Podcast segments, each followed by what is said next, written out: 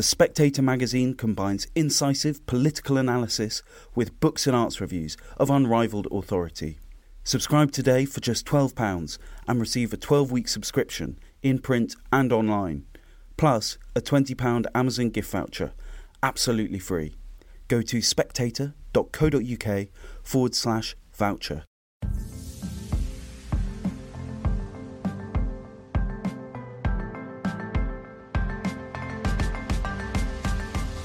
Hello and welcome to Chinese Whispers with me, Cindy Yu. Every episode I'll be talking to journalists, experts and long-time China watchers about the latest in Chinese politics, society and more. There'll be a smattering of history to catch you up on the background knowledge and some context as well. How do the Chinese see these issues? I think it would be an understatement to say that China has a difficult relationship with drugs.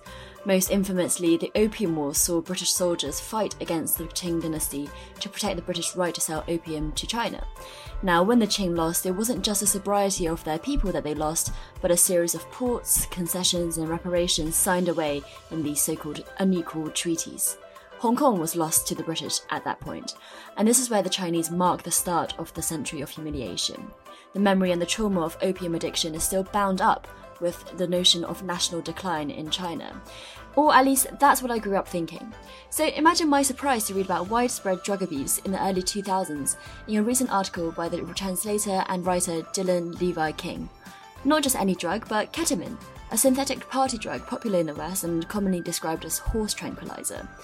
Dylan joins this episode now, and we're going to be talking about the wild noughties in China, the party scene there, and whether or not China has got over the Opium Wars, and why those party scenes are no longer seen in the country today. So, Dylan, welcome to Chinese Whispers. To start with, can you paint the scene for us? I mean, I wasn't there in the nightlife in the early two thousands. What was it like? Yeah, this is one of those things that you would really only know about if you had lived in China in the late nineteen nineties and early two thousands, where you had a whole bunch of people who were leaving home for the first time, going out to the big city for the first time, leaving their parents, leaving their work units for the first time, and discovering, you know, a new leisure life, which frequently involved ketamine, a synthetic drug. What What is ketamine for people who don't know? I, I always associate it with British people. I assume all British people have taken ketamine. I'm not sure our listeners would necessarily agree with that one. Yes. It's an anesthetic. It's different from morphine or benzodiazepines in that it's a dissociative. So it sort of disconnects your mind from your body, your mind from the world around you. Right. So you could actually have an operation done on you. You would be somewhat conscious, but you wouldn't feel the scalpel going into your skin. It's because your mind would be disconnected from your body. So coming from a medical background, then that's why this drug was developed. But these Chinese, like much of the people in the rest of the world, were using it for recreational purposes. And was that quite a big central part of that kind of nightlife? Yeah, it was it was a big part because there were no other recreational drugs at, at the time. There wasn't, you know, heroin. Something people were still deeply afraid of. Heroin, morphine, mm. methamphetamine wasn't really a big thing yet. It was sort of, there was a growing methamphetamine culture in Southeast Asia and in Japan, of course, since the war. Methamphetamine had been big in Japan and Korea, but it hadn't really gotten to, to China yet. So ketamine was basically the major recreational drug. You could see it almost every nightclub, karaoke parlors, people would be doing ketamine. And the authorities, as you write, turned a semi-blind eye to it? Yeah, I mean, I, I tell the story in the article about the, the riot police doing their nightly rounds of the clubs, walking in and seeing tables covered in ketamine and basically, you know, nodding their head and, and shuffling out. It was it was all over the place in the in the two thousands. That's a mad thing for me to think about, and there's something that you pick up in your piece as well, which is that for people who are growing up in a later period, as, as I did, not in the party scene in the early noughties, that's really shocking because of what we know about China and its relationship with drugs. So obviously there's the infamous Opium Wars, and then what I've known about drugs in China is what I've learned from history lessons about the Opium Wars, and then books and literature and films which portray drug taking as this the worst of all evils, to give yourself up to this sort of thing. So, th- so the fact that there was that that moment, that window of liberalism is is really shocking. And you write that it wasn't always like that. No, I mean, I think the one reason that ketamine was able to take off is because it wasn't opium. It wasn't morphine or heroin, which people were still at that time having drilled into their head that it was a very dangerous drug, and it, the Opium Wars are what started the century of humiliation. Ketamine was sort of a different, kind of lighter thing that could kind of pass by. You know, it was made in factories in China. It was something that was used by the People's Liberation Army when they were fighting in Vietnam. It was a medicine. It was it was legal at that time. So it didn't have kind of the, the fearsome reputation of heroin, which was still, through this time, being demonized.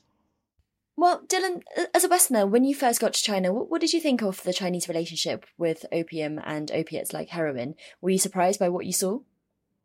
Sure, I mean, but I would say, you know, at this point, like the use of heroin is something that since, even since nineteen seventy-six has been mostly confined to border areas. So most Chinese people have never seen anybody strung out on heroin or, or shooting up on the street, as we all in the West have seen. You know, it's something that's mostly sort of legendary and mythic, you know, the, the dangers of heroin. And the smashing opium and completely driving it out of the country was one of the key sources of legitimacy for the party.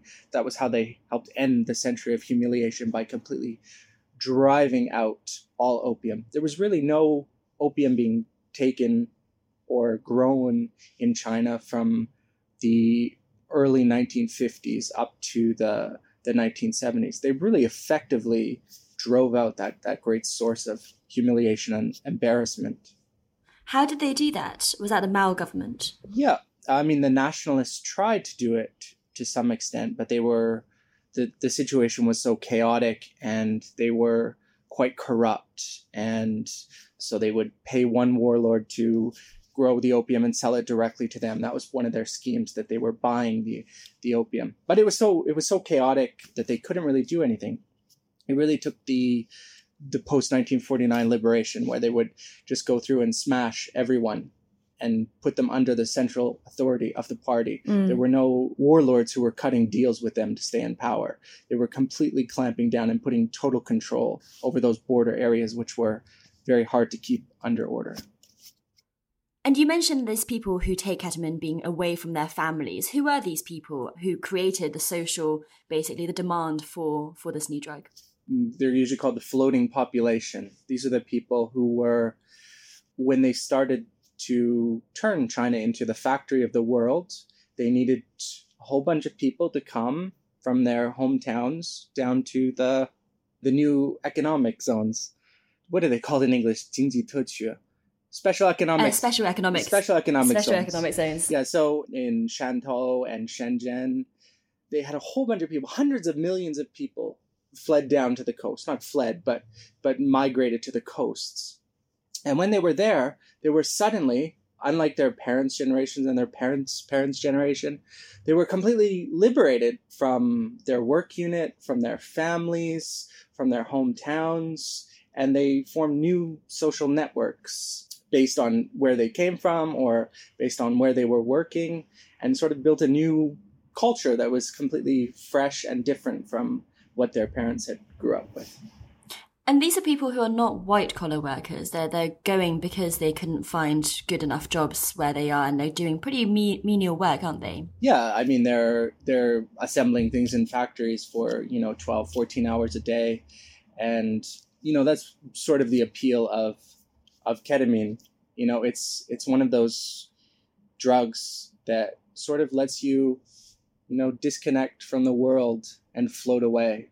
Well, you say liberated in your previous answer, but, you know, they, they also seem unanchored rather than liberated. You know, you're away from your family. And we hear a lot about migrant children, the children of this generation of people who are left behind and looked after by grandparents. So, yeah, I mean, unanchored is one way of looking at it as well. Yeah, I, I, you know, I tend to think, you know, you talk to a lot of those kids who grew up sort of like on the cusp, and they talk really nostalgically about how they grew up. Their parents worked in the factories, their uncle worked in the factory, they knew all their friends, they went to the same kindergarten, and then life completely changed, like in the in the nineteen nineties. And they look back really nostalgically at that time. You know, I don't think going to the coast and working in a factory in Shenzhen was always the happiest existence, even if it was mm. liberated. Was it much, ever much taken up by more white-collar people, or was that not so much a thing? I mean, sure, a lot of people would have gone to Guangzhou and taken up working in software companies or or the management of those companies. Those people tended to settle down in, in Shenzhen or Guangzhou. You know, you meet a lot of them now who are like second generation, their parents moved there to with white-collar jobs. Most of the people who worked in the factories either didn't want to stay or were not given the opportunity to stay because they couldn't get, you know, household registration there. They they went mm. back. Most of the white collar workers there, you know, found some way to stay, to buy property there. Yeah. Household registration being this system where the Chinese government tries to control the population within cities by literally giving you a right and further social securities for living there. But you, not everyone has that, and especially a lot of migrant workers right. don't have that privilege. So you could stay there, but you maybe couldn't send your kids to school there, or you couldn't get healthcare, or you couldn't buy a house there. Now, one other thing that you noticed was that a lot of these Ket users were women because it broke the gender norms around drinking, so they were resorting to ketamine instead of alcohol. Can you talk a little bit about the drinking culture in China? Sure. I mean, and a big thing is lots of those migrant workers were women because they were more likely to be, you know, like made to be xiagang, to be taken sort of officially still employed by their work unit, but not given any hours or any wages. So there, women were in a huge number, the people who went to the south. But drinking culture is very regimented and very masculine. You are sort of in warfare against the people you're drinking with. You're trying to get them drunk. You know, if you're a man, you're, the amount you can drink is is very important. Oh, oh, you know, if you can't drink a lot, or if you're not going to take part in these sort of table warfare to get the other man drunk, you're you're not a you're not a real man. And women are sort of completely cut out of that. You know, if you challenge a woman to drink, a real man will step forward and say, oh, I'll take the shot for her. But ketamine doesn't have that culture at all. It had no culture attached to it. You just have a bunch of lines and you snort them as you please. So it was sort of, they didn't have that weird ancient culture attached to it. And it was more inviting for, for women, I would say. That drinking culture is quite funny because, you know, obviously spending a lot of time in China and now spending a lot of time in the U K, the British drinking culture is completely different. It's not really gendered, or at least if it is, it's that women drink wine and men drink beer or something mm. like that. But no one expects women not to drink. Right. So these days when I go back to China, you know, my family, oh, you know, Cindy likes a drink. Yeah. You know? yeah. So you, you almost feel like you've got this um, stigma of a woman who likes to drink being a sort of a woman with loose morals right, attached right. to them. And where do you think that comes from? That it's, it was almost like the cigar room for men, and then women retire to a different room kind of feeling. Yeah, I mean, this comes, this is, this is like, if you read like classics of, of Chinese literature, or even like The Water Margin, there's all that like intense drinking culture stuff. It has a, such a long history that it continues to this day. I think your article is also very interesting because it's not just the social circumstances that lead to demand for ketamine, but you're also talking about what reform and opening as a period of economic growth has done to the sort of central morality of the Chinese Communist Party and the people who have grown up under, you know, the Chinese Communist Party since nineteen forty-nine. And you're saying that economic growth has actually taken away a lot of that grounding. Is that right? And and that's where drug use comes in?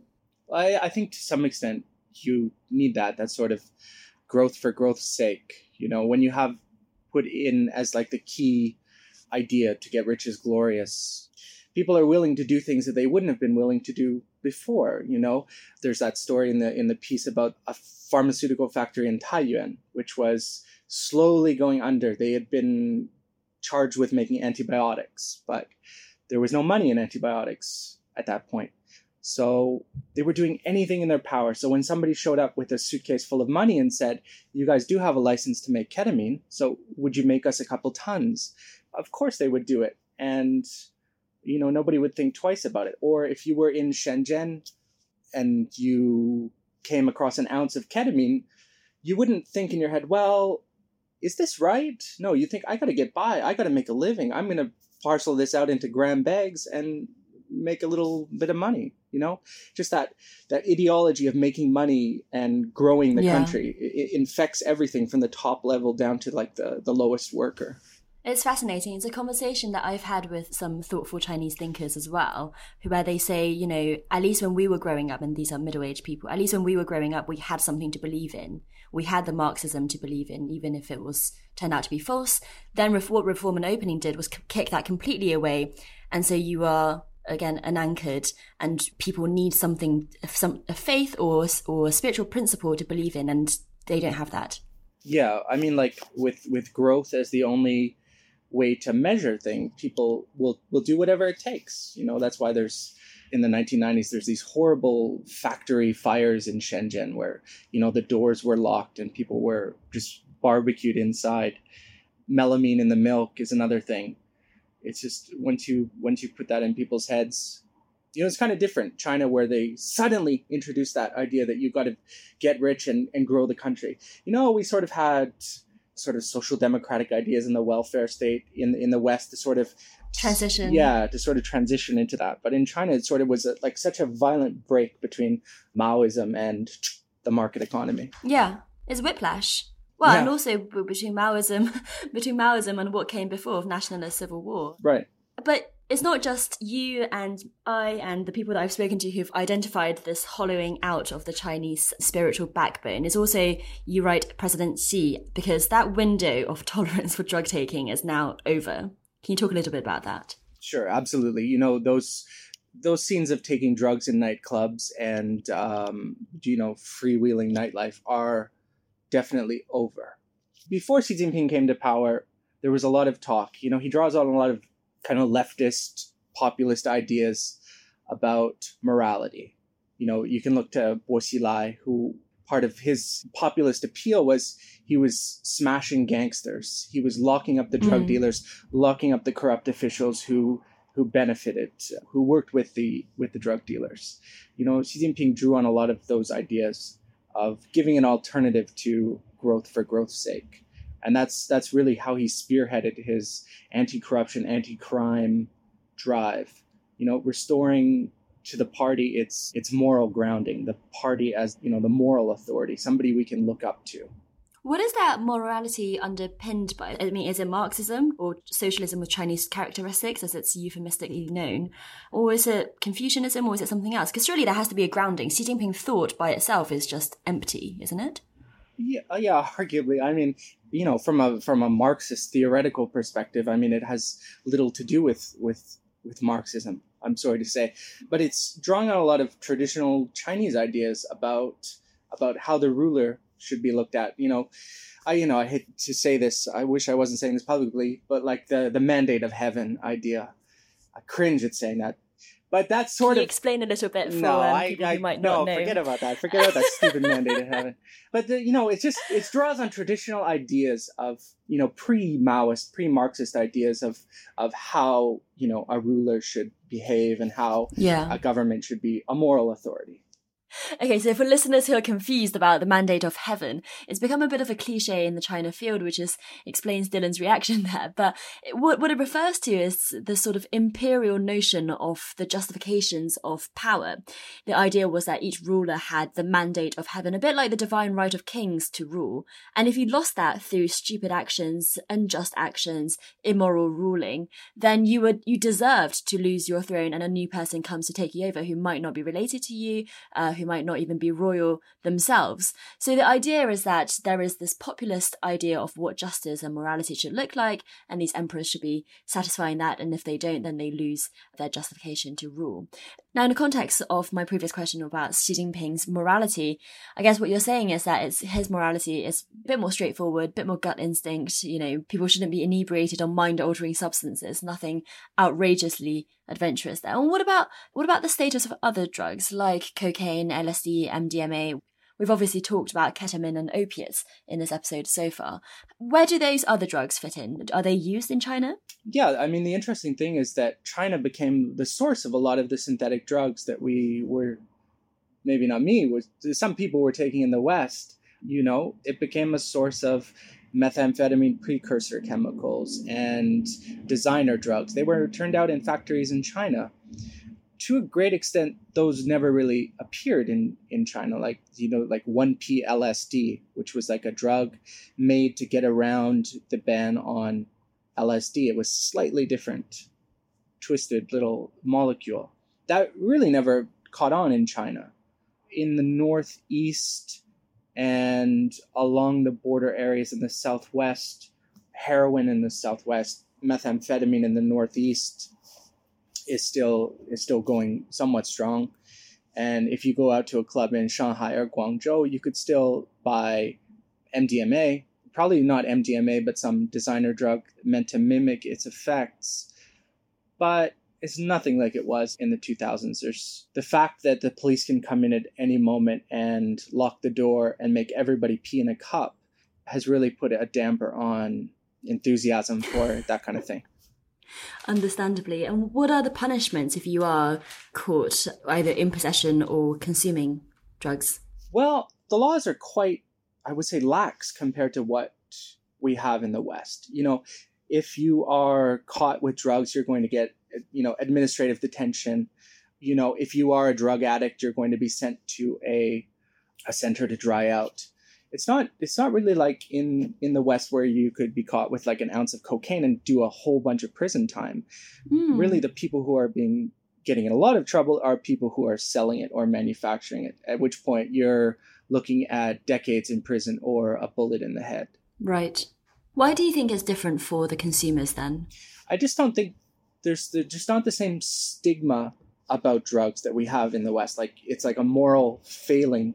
Like, if you, mm. there, it's, you know, he- he- morphine and he- opium is such an evil thing. If you get hooked on it, you know, it's not your fault. It's it's like a horrible, right. dangerous drug. And society is going to come and help you get mm. better, you poor yep. thing. Yeah. In the West, if you're an addict, you've done something bad, something's gone wrong in your life, you've had some moral failing. That's really interesting. Dylan, thank you so much for joining Chinese Whispers. Oh, thank you very much for having me. And thank you for listening to this episode. Now, if you've got a bit more time, do check out my last episode with Professor James Carter, where we talk about Deng Xiaoping, the man who brought in reform and opening in China, this period of history where market liberalisation meant that drug use and morality was much more liberal, much more loose than it was under the Mao era. So do go on to that episode next for a bit more context if you haven't heard it yet, or otherwise join us again for our next episode. Thanks for listening, and if you enjoyed this podcast, please do leave us a rating and a review. It really, really helps the podcast grow. Thanks again.